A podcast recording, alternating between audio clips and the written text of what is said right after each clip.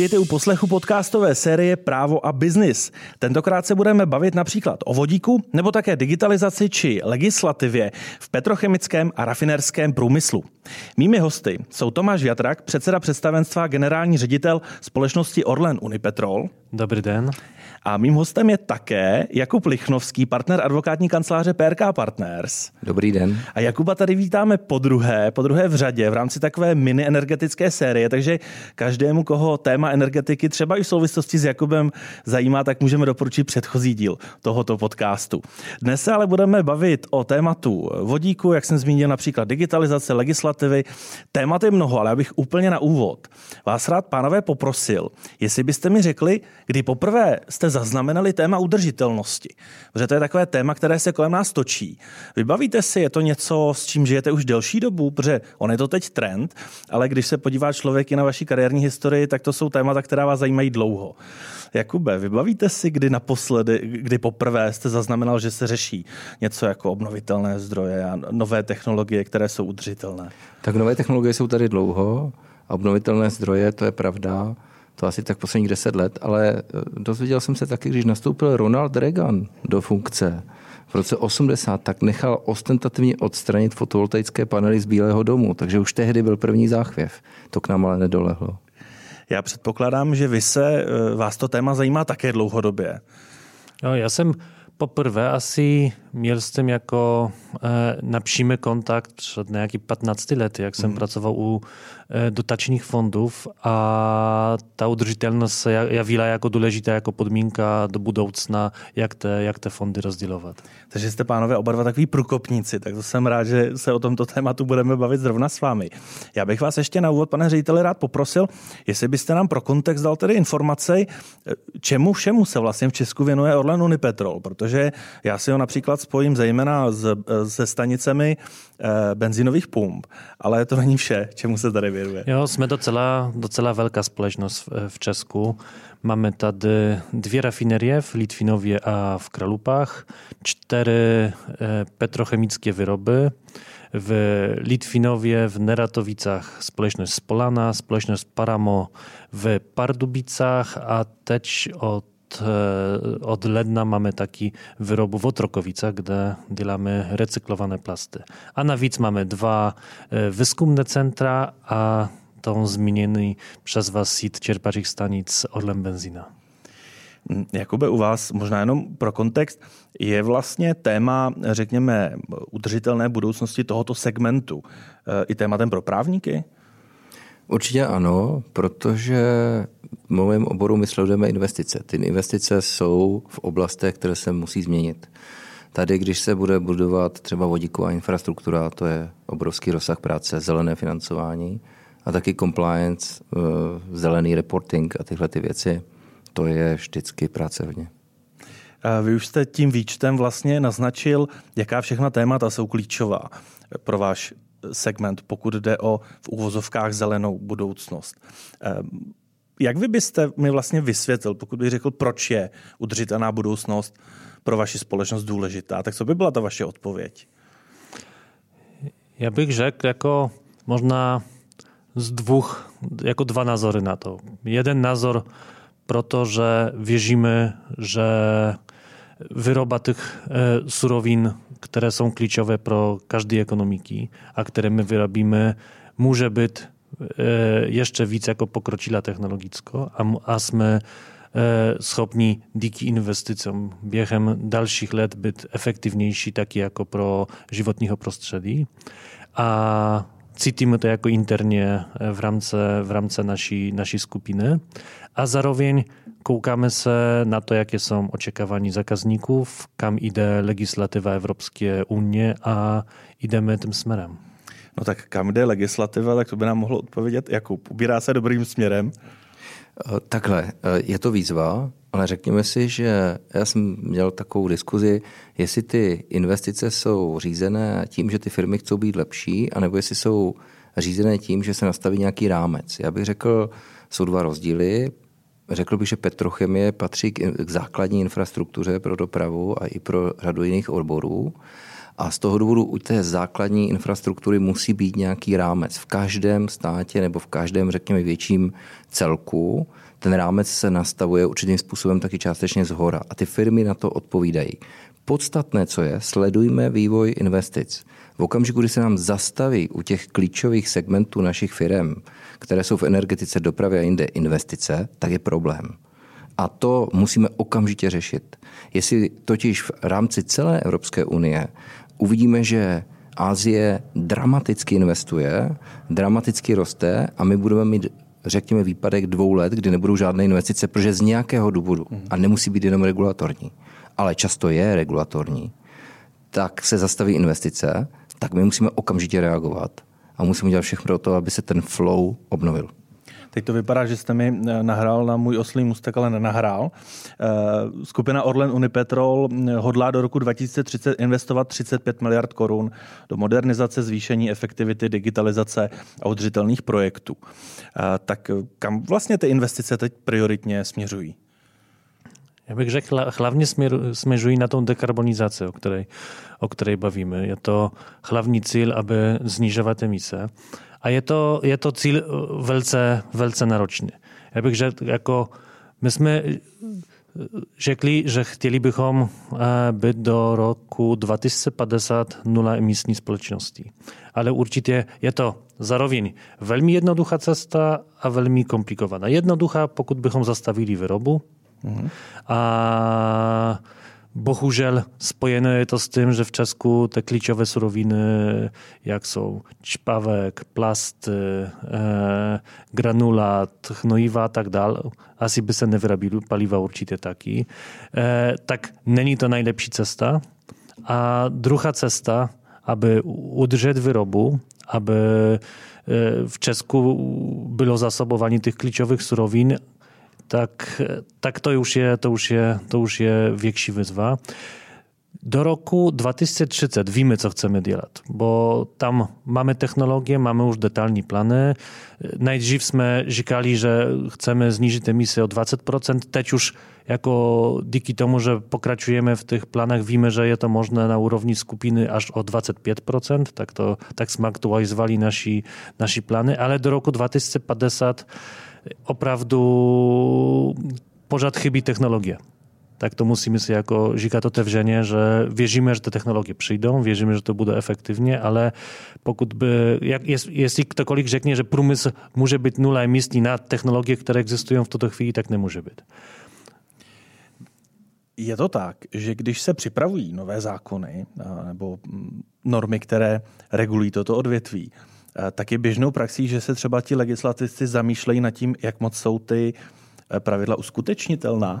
Ano, eh, já to řeknu takto. Měla by tam být nějaká analýza hmm. proveditelnosti, nějaká feasibility study, jestli to je vůbec možné. Já řeknu tady, to je trošku něco jiného. Jo? Já rád slyším, že pan Větrak řekl, máme plán do roku 2030 a víme přesně, co budeme dělat. Ten problém by byl, kdybychom nevěděli, co budeme dělat do roku 2030. To ostatní je cílování a buď to ty firmy technologicky dotáhnou, anebo když se to nebude dařit, tak se musí včas upravit plán. To jinak nejde udělat. Ale já to chápu, že Evropská unie a řada lidí, třeba ten Jeremy Rifkin, který v tom hodně udává ten trend, tak řekli, tohle je ten cíl a my k tomu budeme směřovat. A to dává těm firmám nějakou jistotu, že když půjdou tím tím směrem, že by to nemělo být zásadně špatně. A ten, kdo přinese tu nejlepší inovaci, tak samozřejmě na tom hodně vydělá. Možná se ptám ještě trošku jinak. Měla by vlastně legislativa dávat nějaký konkrétnější návod?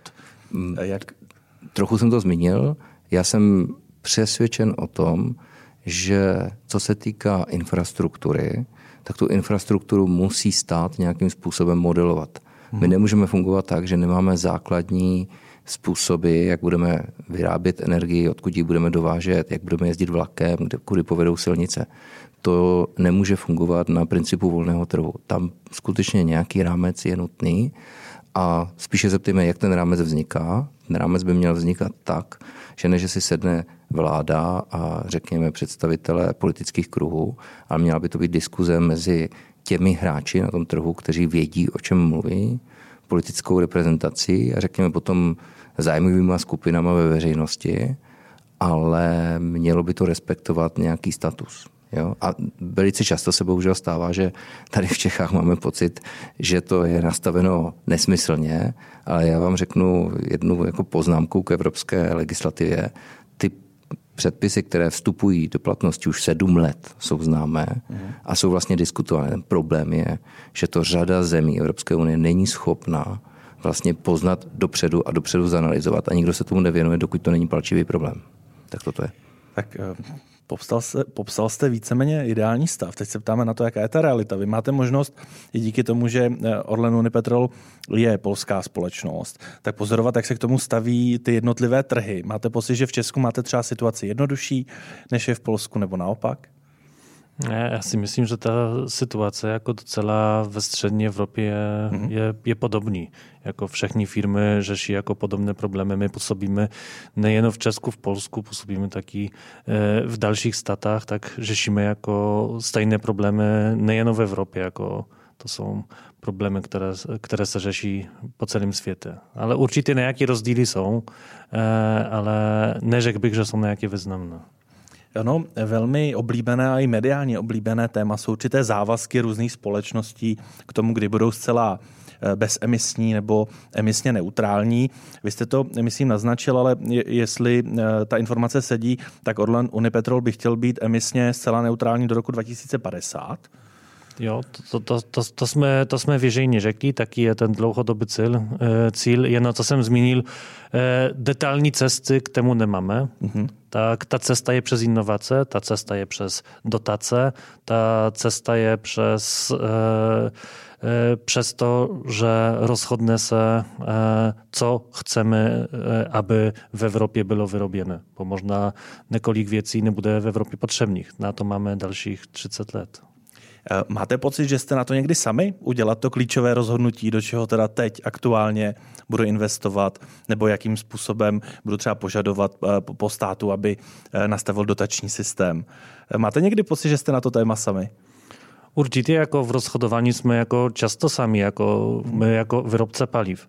Jako pokud by se někdo nás zaptal, co bude budoucní paliwo, jeśli to bude, jeśli to bude, budou ele, mobile, elektromobile na nabíjačky, jeśli to bude, budou elektromobile na vodík, jeśli to budou syntetické paliwa, jeśli udrży, udrży se e, současné spalovací motory, jeno ta wyroba bude jak dekarbonizowana. Na to nevíme, tak my se jako tro, trochu je to velký otázník a snažíme se investovat, sbírat zkušenosti ve všech těch oblasti, ale nevíme, co nakonec bude jako to najsprawniejsze řešení. Tak jako taky hodně tady, e, tady mi chybí ten české slovo we guess.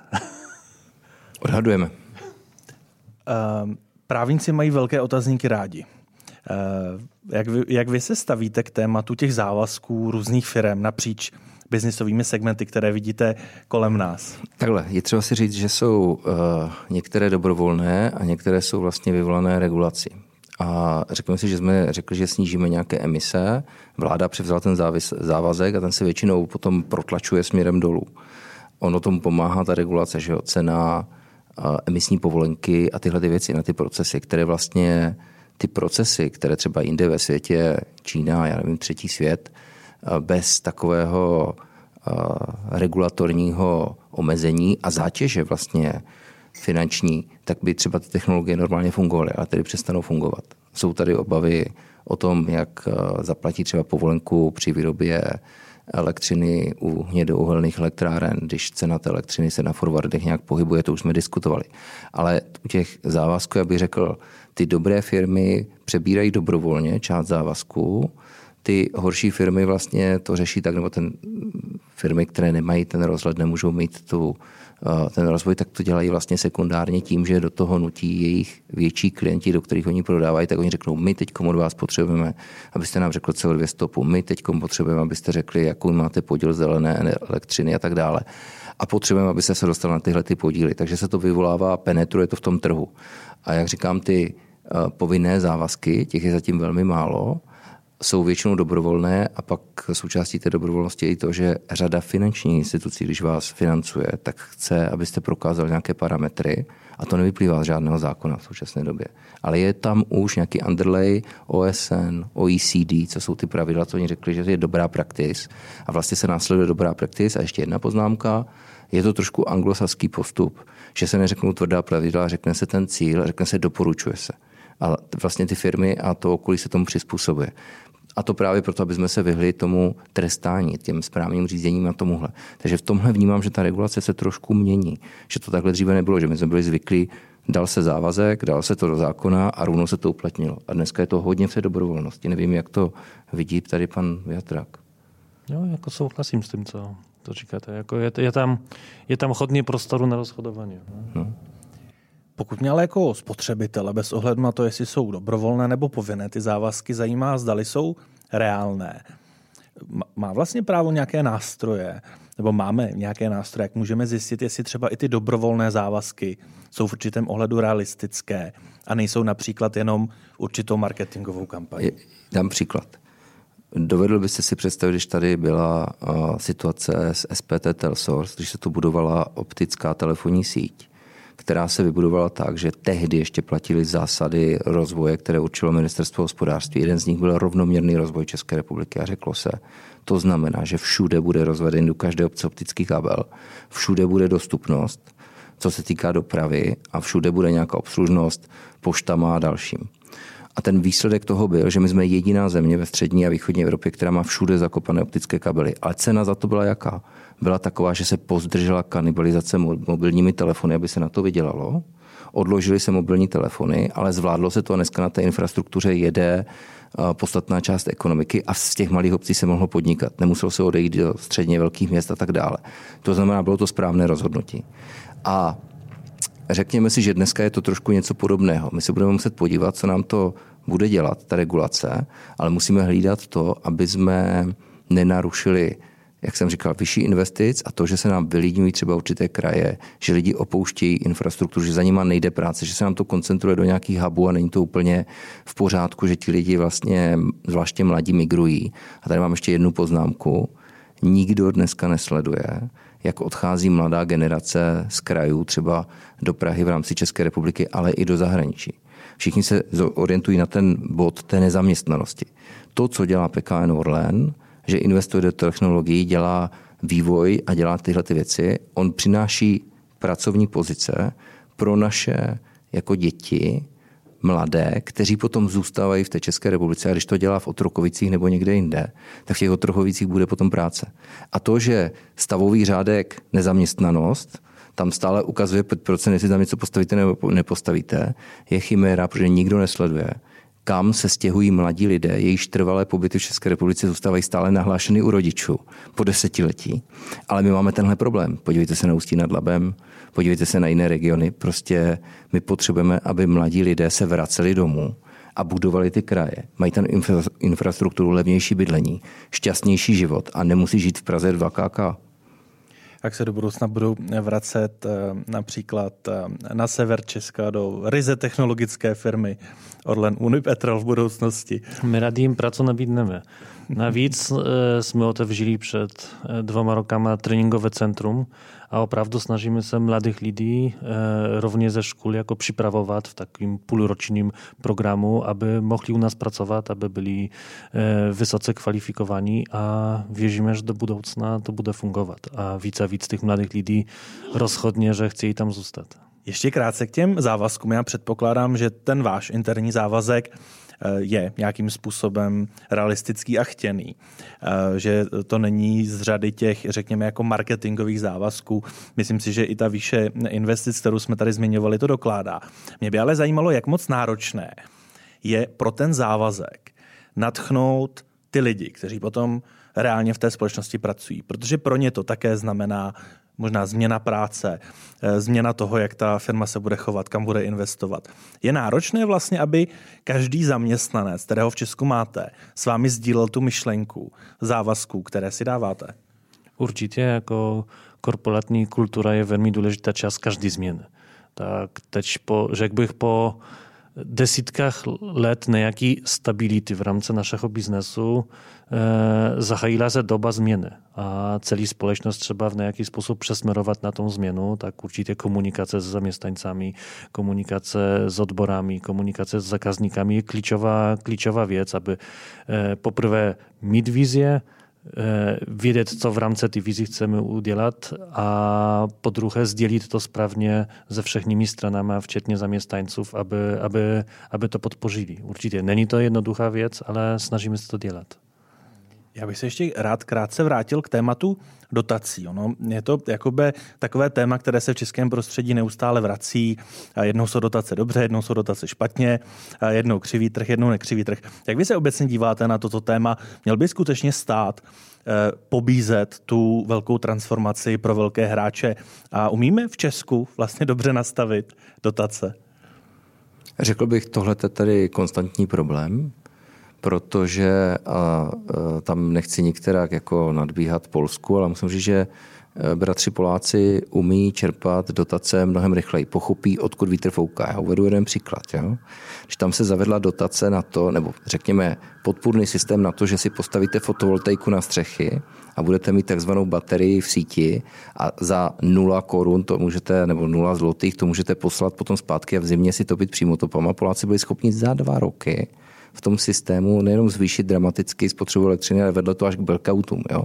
Ale to je vidět, jak oni rychle adaptují některé systémy a jsou schopni rychle to profinancovat a rychle jakoby nasměrovat ty síly. U nás dost často nedočerpáváme. Tyhle čísla všimněte si, že v médiích nikde nejsou, kolik jsme nedočerpali v České republice.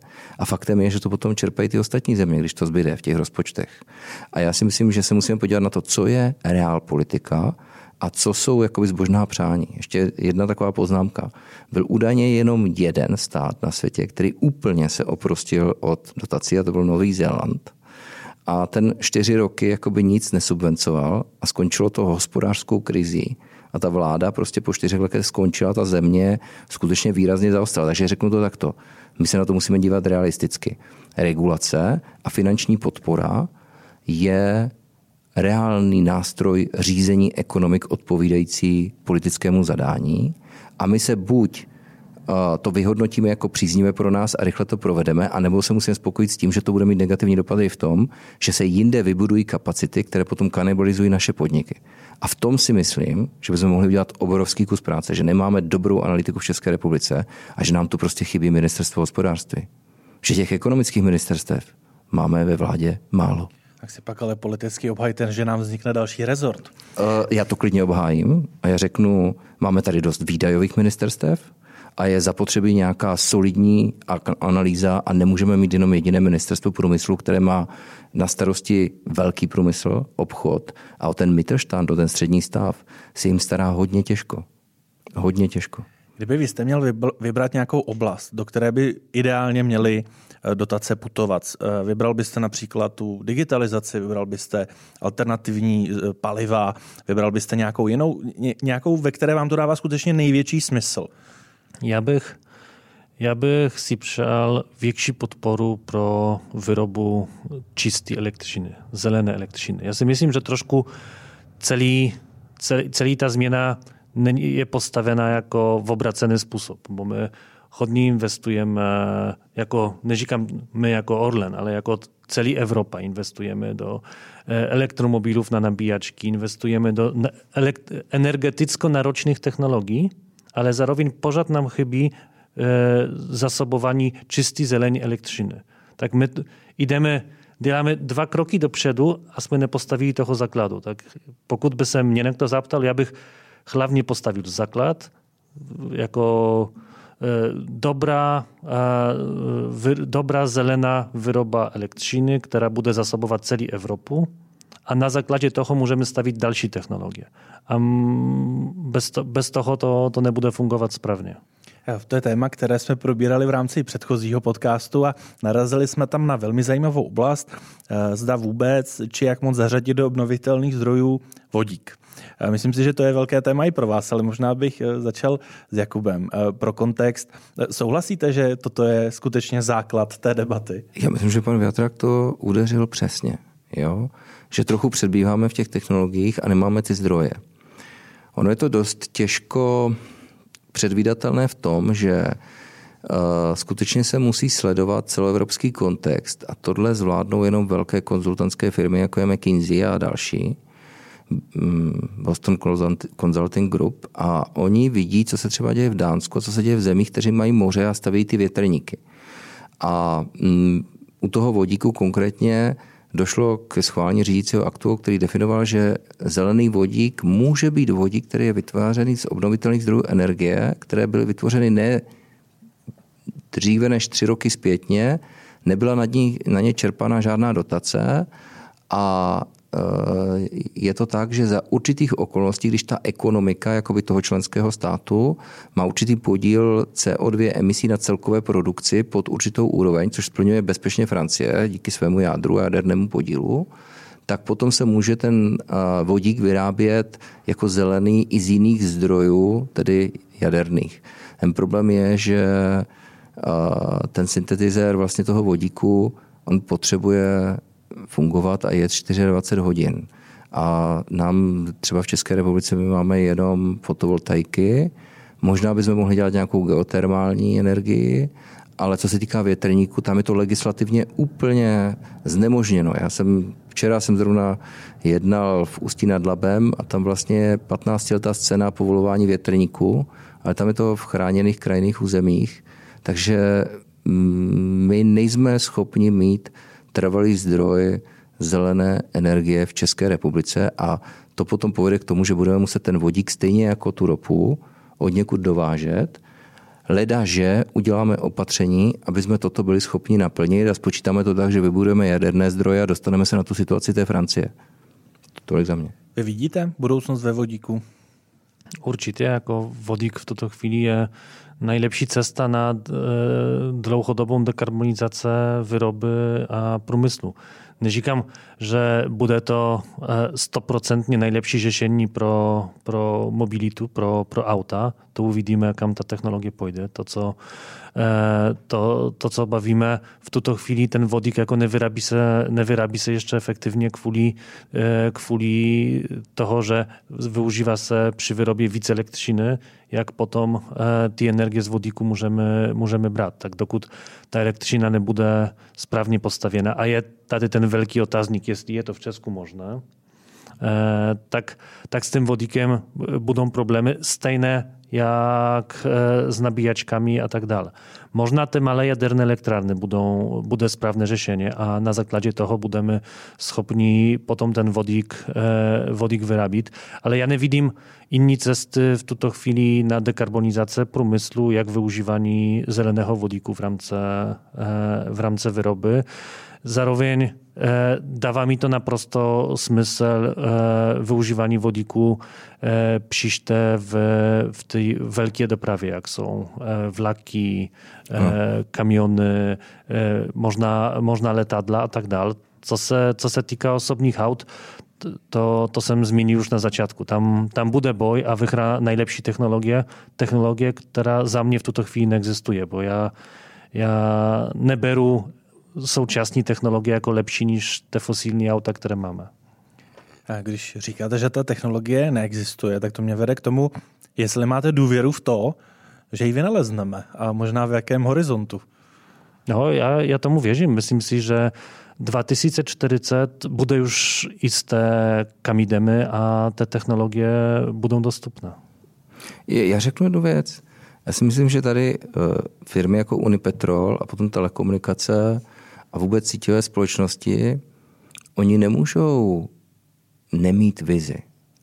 Nemůžou se ušetřit k smrti a mít jenom a nabízet jenom ten nejlevnější produkt, jaký jde eh, za, eh, řekněme, co nejnižší cenu, protože ono to je něco víc. Vy potřebujete mít nějaký rozměr, nějaké vize. Jinak ta firma stejně zanikne. Přijde nějaká disruptivní technologie, která to nahradí. Jo? Ale musíme to držet v optimu. Co je schopná ta společnost zaplatit? To je ta otázka v té Evropě.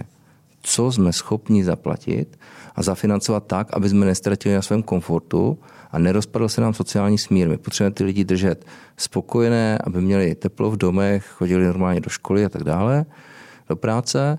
A e, tady řeknu, že je pravdou, že současná fosilní paliva třeba pro dopravu jsou, máme určitě technologie, které z toho dělají jakoby nejlepší způsob té dopravy.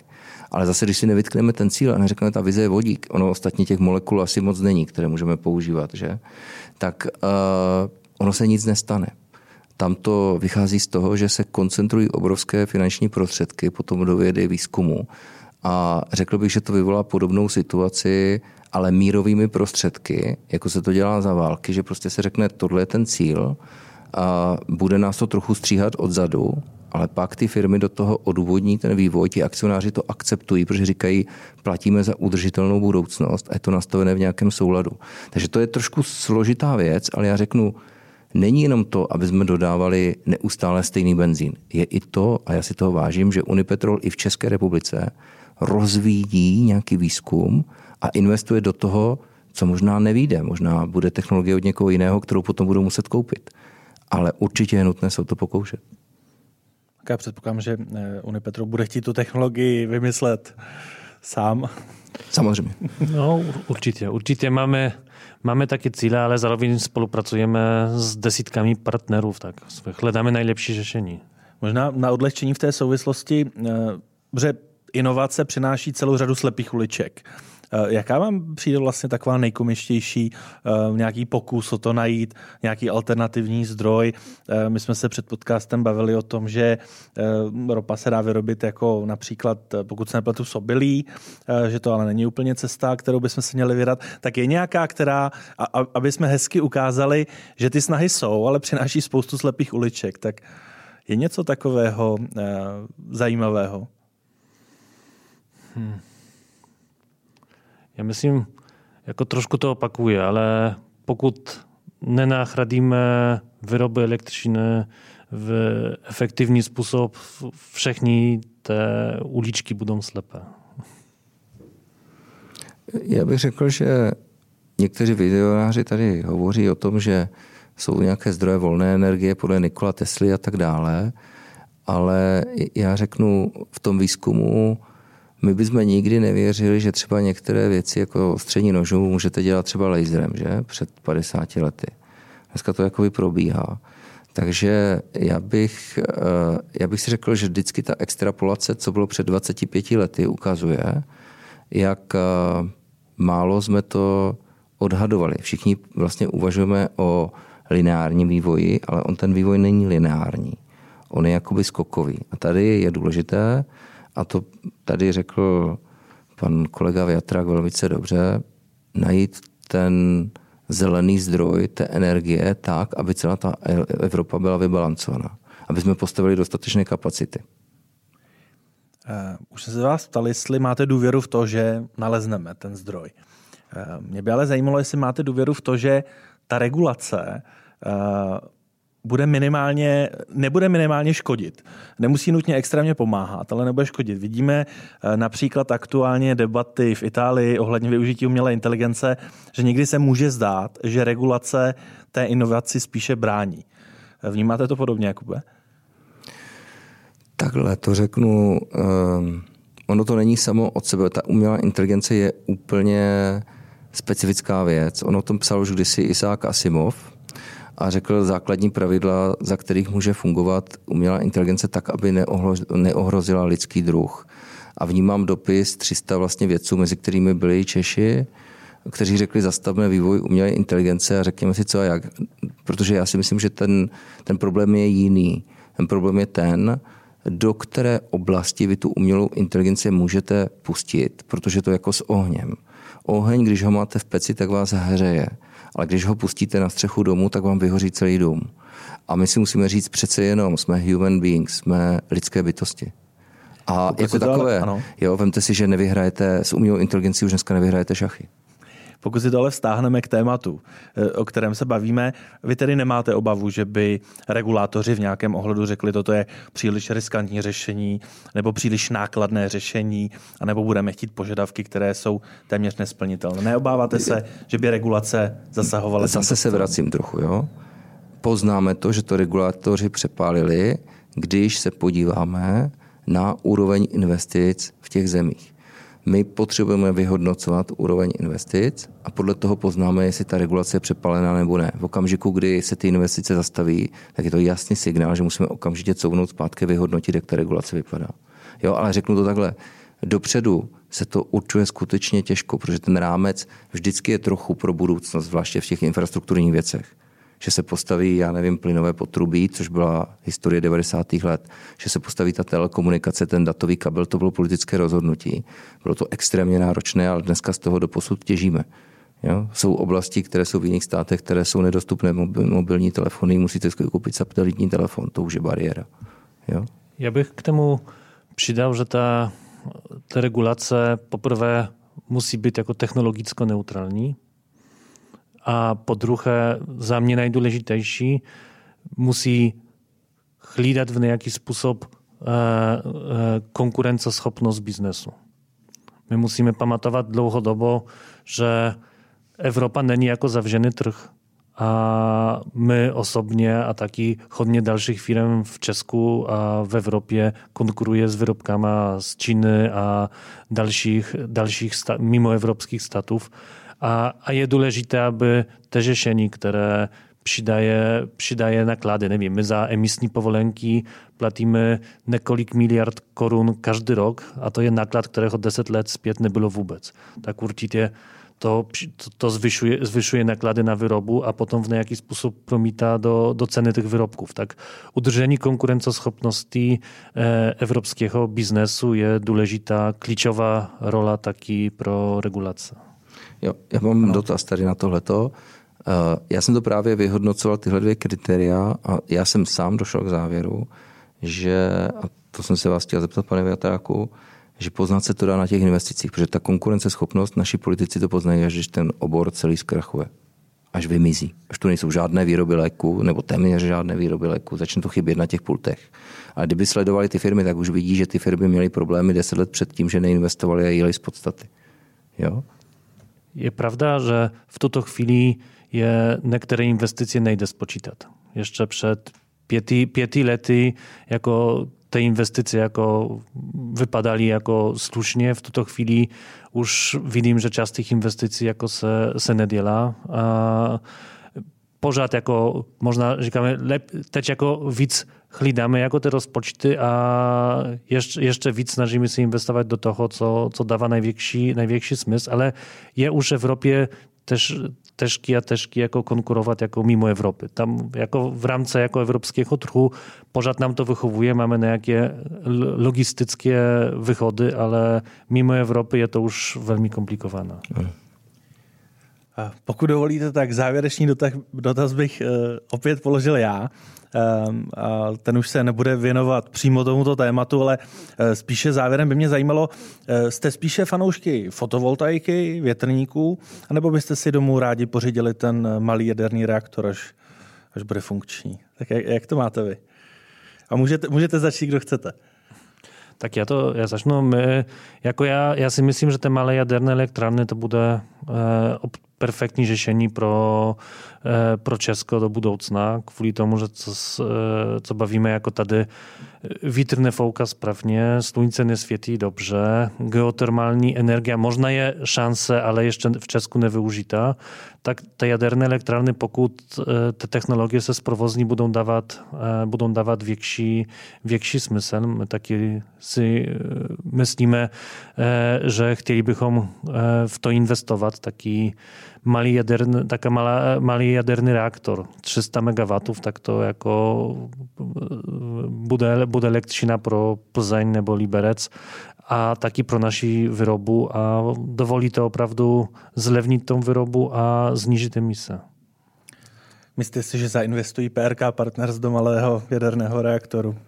Tak eh, já bych řekl, nepřímo určitě, jo, nepřímo určitě, ale za mě já bych eh, chtěl říct, že tady typicky si myslím, že bude hrát eh, roli ještě časové hledisko a hledisko dostupnosti. Takže teď je ta éra té fotovoltaiky. Nevím, jestli někdy nastane ta éra toho větru v Čechách. Nemyslím si to, že tady je moc velký prostor. Ale držme si palce, aby jsme skutečně dotáhli ten malý jaderný reaktor. Já vnímám velmi pozitivně tu situaci. v jaderné elektrárně Temelín, kde vlastně vyčlenili jakoby prostor pro postavení vzorové verze. A je to absolutně nutné to co nejrychleji dotáhnout. A jsem vlastně vděčný za to, že minister Sikala teď vystoupil s tím, že budeme jaderná velmoc, protože tady skutečně jsou ty předpoklady lidské, jsou tady kapacity firm, které to umějí vyrobit, jsou tady kapacity vědeckých pracovišť s mezinárodním renomé, to je taky důležité, aby nás sousedi respektovali a věděli, že jsme neudělali nějaký průšvih a že nejsme amatéři, zvláště v té jaderné energetice. Takže si myslím, že to jádro je otázka možná, možná deseti, možná trošku víc let, ale v mezičase my budeme muset najet na ty, na ty fotovoltaiky a budeme potřebovat udělat ty go-to zóny pro agrifotovoltaiku a udělat bohatý hlavně venkov a ty oblasti, které tu elektřinu potom můžou poskytovat třeba do dalších výrob a trochu se, trochu se povznést, když to řeknu takhle. Protože to město, to město vlastně ty fotovoltaiky bude mít nějaké na střeše, ale toho tolik nebude. Že to bude tak, že venkou bude dodávat nějakou energetiku městu a město bude platit v té ceně té elektřiny něco zpátky, tak aby se to vyrovnalo. A já bych jako jednu věc bych řekl, bylo by mým přáním, aby ty nové energetiky vedly k rovnoměrnému rozvoji České republiky, tak, aby jsme měli dobrý život aby lidi měli svoji chatu, měli místo, kde mají svůj jako trvalý pobyt, bydleli pokud možno ve vlastním, nebyli stresováni a byl tu klid a mír. Já vám přeji, aby se vize, vaše vize naplnila, abyste si udržel ten mírný optimismus. Vám přeji, abyste co nejefektivněji investovali těch 35 miliard. A, a možná víc. Možná víc a oběma vám děkuji za to, že jste si našli čas na podcast Právo a biznis. Hosty byli Tomáš Větrak. Děkuji. A Jakub Lichnovský. Těšilo mě.